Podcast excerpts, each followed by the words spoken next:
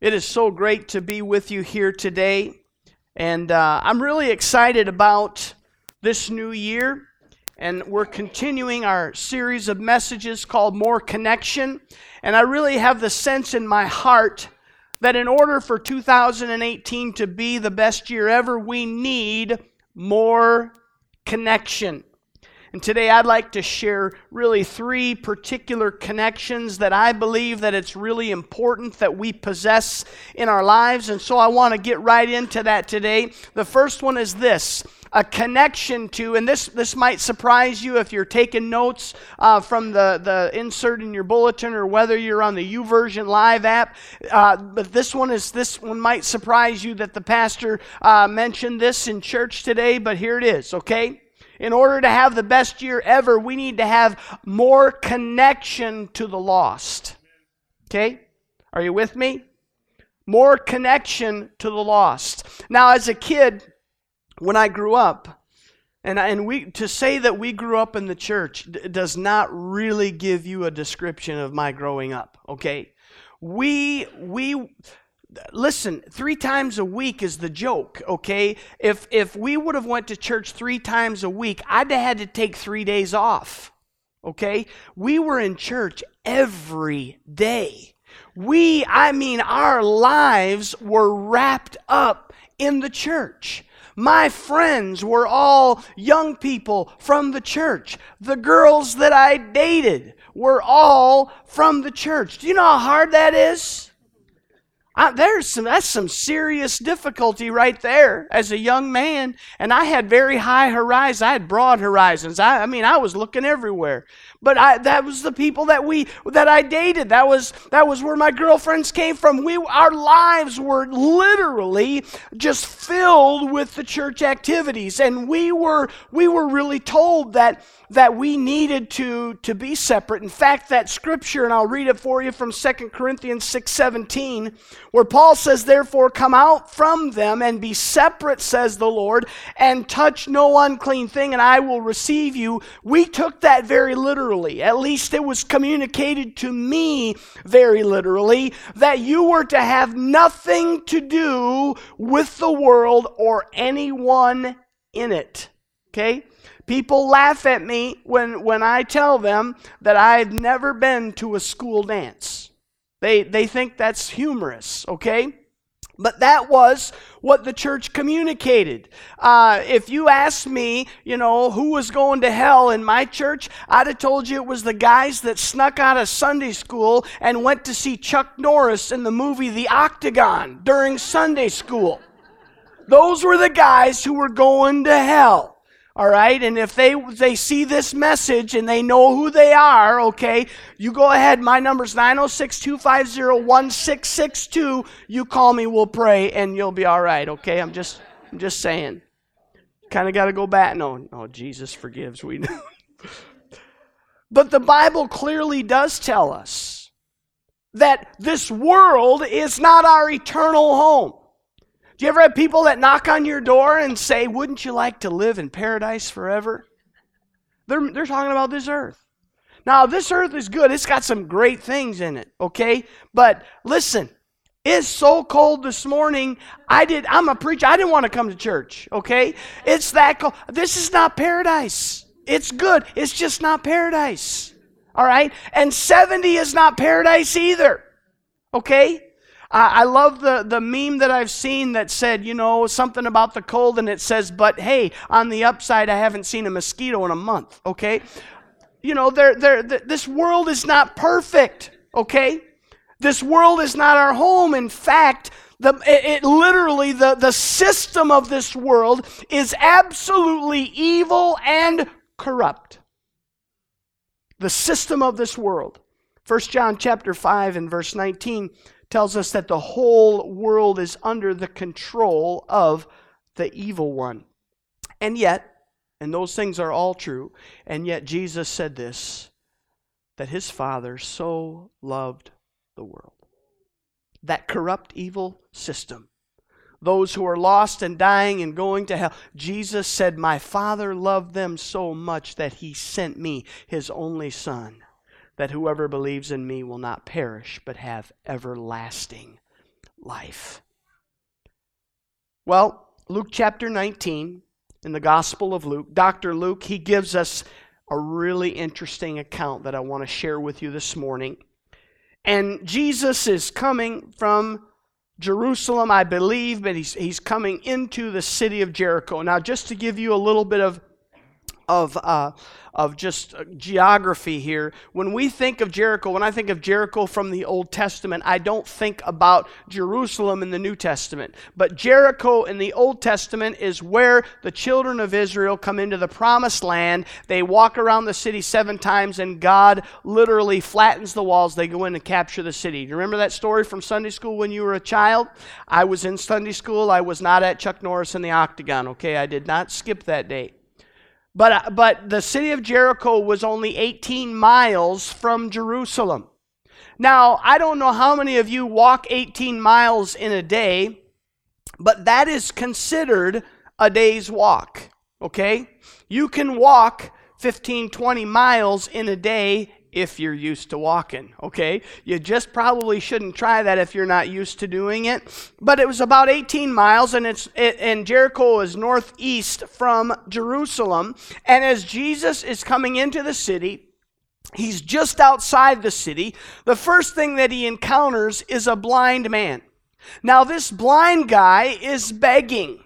And I want you to get the flavor of this. This, uh, this last October um, at my silent prayer retreat, one of the things that our, our uh, silent retreat leader did was encourage us to get our, our minds into the scenes of things that Jesus did. And so this week I spent time thinking about this scene. And, and literally, there is a crowd of people that are following Jesus on the road and they are coming to the city of Jericho. There is a commotion that's happening, and this blind guy is there begging, and he hears the commotion that's coming and he hears individual voices speaking, and he is able to pick up and to discern that this guy named Jesus is coming into town.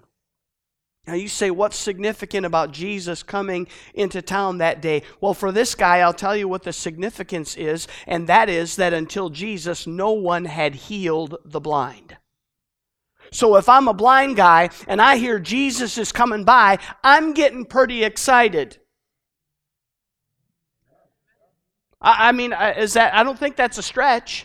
So the crowd is coming, and I imagine that Jesus is kind of in the middle of the crowd. I don't think he's he's necessarily at the front of the crowd because if if I wanted to be close to Jesus and he's at the front, I'm going to get around front so I can be close to Jesus. I think he was in the center of the crowd, and I think the crowd was kind of raucous and kind of loud, and there's a few debates going on, but there's some excitement, and this blind guy hears that Jesus is coming and now he needs to make his presence known.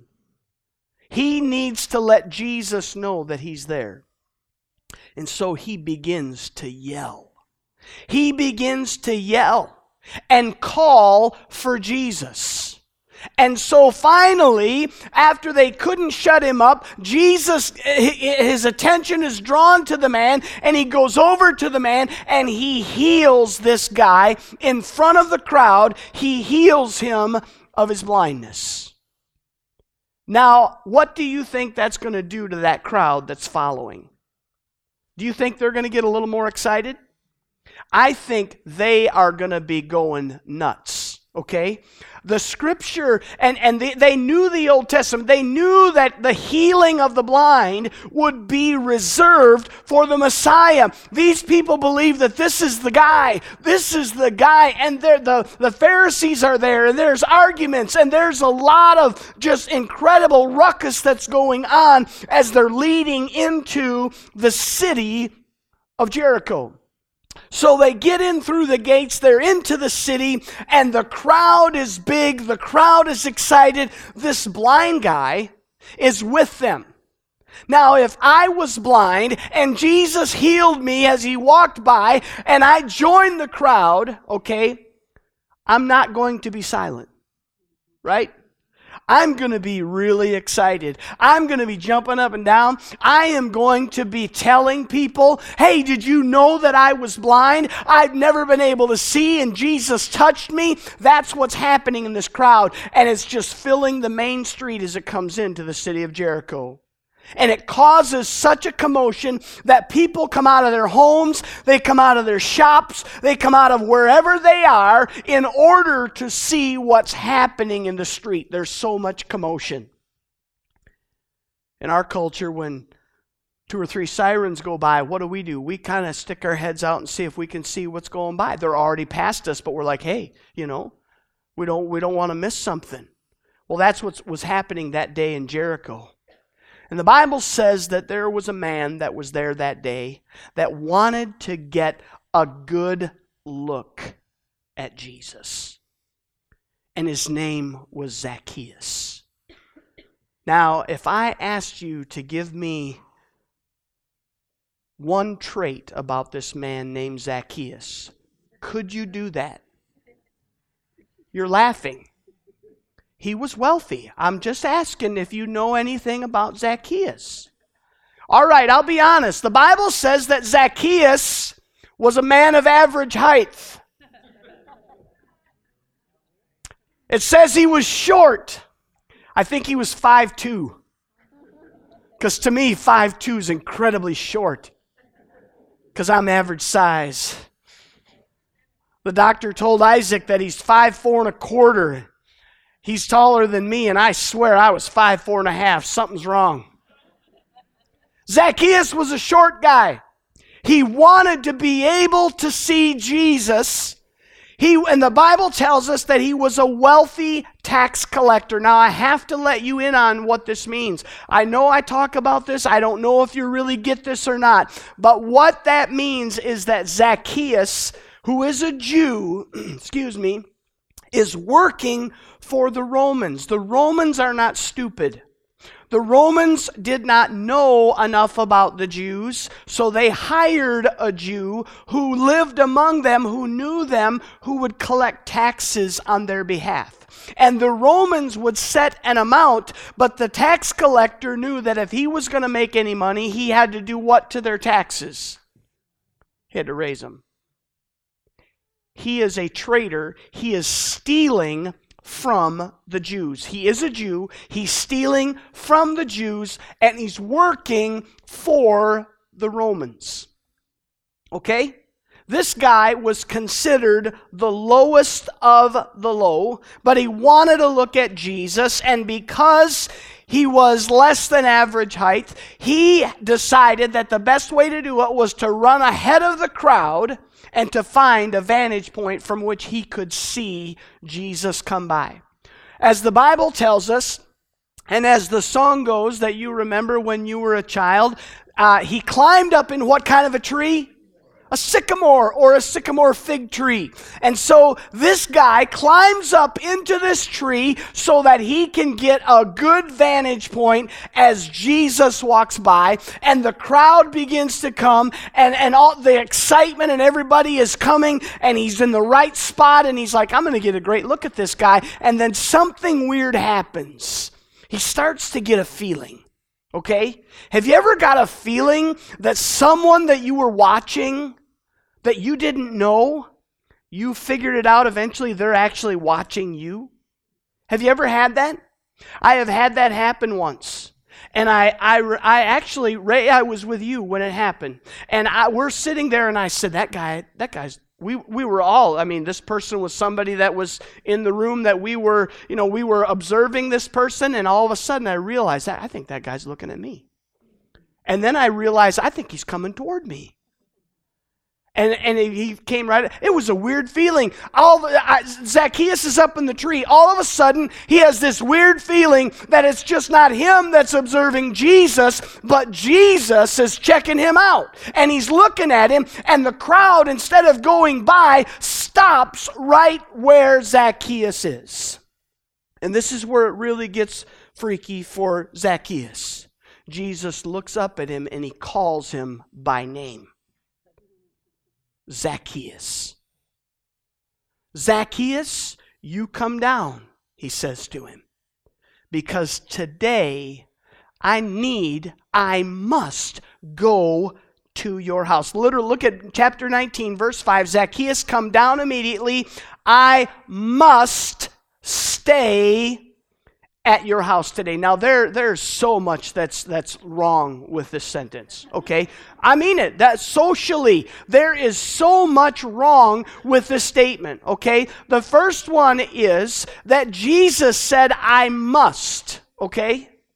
I must. He is not asking, you know, may I. We were we were taught that we say may I. All right? We use words like please. Jesus doesn't say, Zacchaeus, may I please come to your house? What does he say? I must come to your house. In fact, he doesn't even say that. He said, I must stay at your house. He is inviting himself without any option for refusal. He is inviting himself to Zacchaeus' house. This is one of what I call Jesus I must moments. And I want to ask you a question. You see, I think that we've been guilty of something. The question is this Have we insulated ourselves from the lost world around us so that we're unable to discern the I must moments that the Holy Spirit desires to lead us into? I must. That's what Jesus said when he he was going through Samaria. See, he didn't have to go. They always went around Samaria. Jesus said, "I," and this is the King James. I needs must go through Samaria. I love the way the King James says it. He said, I have to go through Samaria. Why? Because there's going to be a woman at a well, and I need to see her. I must. I must. Jesus was frequently accused of being too buddy buddy with the down and out and low lifes and creepers in Jewish society. The tax collectors and the sinners, to the point where they wanted to hang around with Jesus and they wanted to listen to what he had to say. And I believe that if we're going to have the best year ever in our own lives, in our community, and here at Silver Creek Church, that we must have more connection to the lost. It's easy to structure our lives in a way. And, and I think what we do, and, and this is, you know, I, I, I realize I don't work where you work, okay? I don't, I don't work at the prison. I don't work at the university. I don't work at the hospital. I don't work at Best Buy. Okay, I don't, I don't work there. But, but maybe there's the work world, and, and that is what it is, and, and there's nothing we can do about it. And then we have, you know, the church, the church world and we, we separate those two. Or maybe we do everything we can to, to not have any contact with anything, you know, that's, that's in the world. But I want you to know that if we're going to really have a successful year, if this is going to be the best year ever, we have to have more connection to the lost. Secondly, I think what we need is more connection to the body of Christ. Now, I grew up on the south side of Janesville, Wisconsin. It sounds rougher than it actually was. But my closest friends in my neighborhood were David and Raymond Schmitz, and uh, their dad still lives uh, in that house, in that neighborhood, um, on Schaller Street on the south side of Janesville. I've driven by it in, in a, a, few years ago and actually uh, saw their dad, and um, we in the summertime i've told you this before but we used to do something that was fun for boys and that is when it would rain in the summertime we would go out in the yards with flashlights and we would uh, catch night crawlers okay? Now this i don't care i don't care who you are where you live this is fun okay? It may sound gross to you but as a boy there is nothing better okay? And if you don't let your kids out at flat with flashlights at night when it's raining, there is something seriously wrong with you because you are depriving your children of fun. Okay? And and I'm I'm telling you, we used we used to do that, and so so my brother, probably my brother Dan and, and David and Raymond, we used to go out and we would do that, and we'd get our you know our Cool Whip containers and you know butter dishes and stuff like that, and we would collect night crawlers, and we had this bright idea. We had we did so well one night, we thought we could sell these, right? We could sell these. And if you've ever seen night crawlers after two days in a container with no actual bedding, you can't sell any of it. Okay, it's nasty. But but we we thought we're to sell these. Okay, so we kind of got this little partnership going, and and um, but the, like the next day we had a falling out something i don't even remember what it was. It probably was playing baseball because that's what we did all the time and you argue over a call and everybody gets mad. But but the, we uh, we had a falling out and somebody said i want my night crawlers back I don't remember who said it, but I just remember going to the garage and we separated out those nasty night crawlers because we didn't have any money, so we didn't have like bedding for them and, and expensive stuff like that. It's just night crawlers in a bucket. And so we, we separated them out, and I remember as a kid, I probably was not any more than 10 years old, and I remember saying to them, That's fine. I don't need you anyway. I did. I said it. It's summertime. I was bored out of my mind. I don't know how many days it was, but I, I decided in my heart I needed to go back to them, and I said, I was wrong. I do need you. I remember understanding as a kid that I needed them. Paul says in 1 Corinthians chapter 12, I'm going to read 12, 21, and 25 here, but I want you to get this. Just as a body though one has many parts, but all its many parts form one body, so it is with Christ. Get this the eye cannot say to the hand, I don't need you. I was quoting Paul and I didn't even know it. Can't say it. And the head cannot say to the feet, I don't need you. So that there should be no division in the body, but that its parts should have equal concern for each other. You see, we don't want to believe that we need other people. See, we live in the UP. We're tough. I'm just being honest, guys. I'm just I've lived other places. I we we there's a different mentality in the UP. There's two seasons, wood cutting and wood burning, you know? You just you, you cannot successfully survive in that atmosphere without a different mindset okay? Uh, you know we've been hearing about other places getting snow. Did you see the report this week that marquette was judged the snowiest city in the us and we're like how is this possible?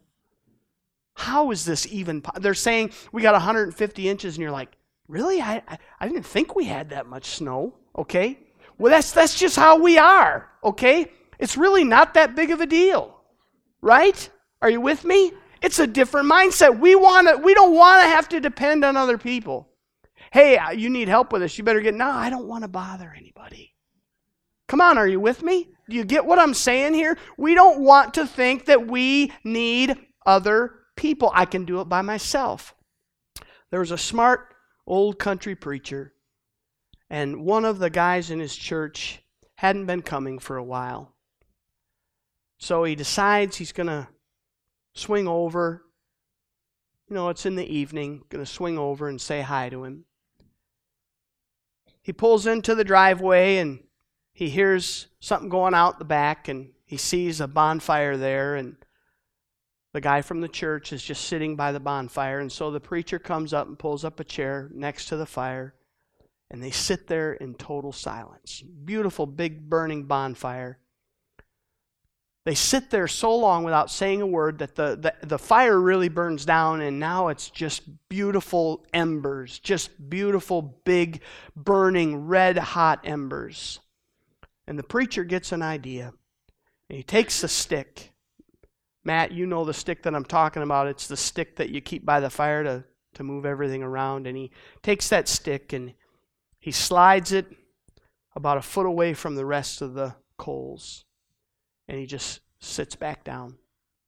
And over the course of the next few minutes, that one ember begins to grow darker and darker and darker and darker. While the rest of the coals are still just as brilliantly hot as they were before. A few minutes later, without a word from the preacher, the man says to the pastor, I'll see you on Sunday. You see, he got it. We need each other in the body of Christ. The Barna Research Group, George Barna, he says this. This is awesome. It's a little lengthy, but really work with me here, okay? One of the greatest self perception changes over the past decade is how Americans see themselves in relation to others. For all the technolo- technological advances in the past decade, the desire for human connectedness remains. 10 years ago, slightly over one out of 10 Americans self identified as lonely. Today, that number has doubled, a paradoxical reality in the full swing of the social media age. But while loneliness among Americans has risen, the desire to find one's place among a few good friends has likewise increased from 31% a decade ago to 37% today. So, why do we need each other? Number one is survival in the body of Christ. We need each other for survival. That coal that died out off to the side of the fire, that's a picture of what happens to us when we become disconnected from the body of Christ. But number two, and this is what I want to really stress, is for greater effectiveness and impact in our community today. We need each other. Not just to stay alive, but to become more effective, to achieve more. I love Ecclesiastes 4. It says, Two are better than one because they have a good return for their labor. If one of them falls down, one can help the other up, but pity anyone who falls and has no one to help them up. I'm going to let you read the, le- the rest of it there. But basically, what it is saying, and, and it's like mom and dad used to say, two heads are better than one. But I want you to understand that what we're saying here, because he, he winds up saying a cord of three strands is not equally uh, is not easily broken. It's kind of a mathematical phrase that one plus one equals two, and two is better than one. But I want you to understand about the church is that one plus one is not two. One plus one is far more than that. You see, there's a synergy that takes place in the church. And synergy is that interaction of elements that, when combined, produces a total effect that's greater than the sum of the individual elements' contributions. We need, in order for this to be the best year ever, we need more connection to the body of Christ, more support, more encouragement, more strength, but to be more effective together. And I believe that we desperately need that. Number three, we need more connection to our purpose. The end of Luke 19, there, the end of the story about Zacchaeus. I'm going to jump right to this. But Luke chapter 19 and verse 10, after he wraps up the story on Zacchaeus, says, For the Son of Man came to seek and to save the lost. That's the purpose for which Jesus came to the earth and it's the purpose that He calls you and I to. And there is no exemption. Each of us are called. The Bible is filled with examples of it. Luke 16, 15, go into all the world, he said, and preach the gospel to all creation. What does that mean? It means that there is no person that God does not love so much that he does not desire them to come into the kingdom of God. That literally God desires every man, every woman, every child from every part of the world to come into the kingdom. And he has called you and I as His church. And He's given us the purpose to follow Jesus and to seek and to save that which was lost. And in order for that to happen, you and I must have a greater connection to God's purpose for our lives. It has to happen. He says, compel them. Luke 14, 23. Then the master told his servants, Go out to the roads and country lanes and compel them to come in, so that my house may be full. That is Jesus speaking to us. Compel them. So, what happens when God puts us in one of those I must moments? I must go to your house today. I must go through Samaria. I must talk to my neighbor. I must talk to this person. I just want to show you a two minute testimony from someone from this church about one of those I must moments. She told me she was going to sneak out when we showed that, but she didn't do it.